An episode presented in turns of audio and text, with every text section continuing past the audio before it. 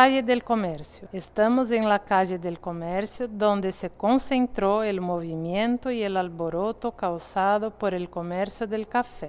A nuestra derecha cruzaremos el boulevard de la calle 15 de noviembre, la Wall Street del café. Hoy en día tenemos algunos clasificadores con sus latas de muestra por aquí. Mira al fondo del boulevard, ahí está la entrada principal del Museo de Café y desde aquí puedes tomar las fotos más emblemáticas de nuestro centro histórico. Continuando por la calle del Comercio, podemos observar a arquitetura típica del período cafetero. Casa de dos pisos com la fachada pegada a la acera, techos altos e frontones elaborados com la fecha de fundação e com las iniciales de los nombres de los propietarios. Nótese que las puertas centrales son más anchas y altas que las demás, para la entrada y salida de carruajes y carretas con bolsas de café.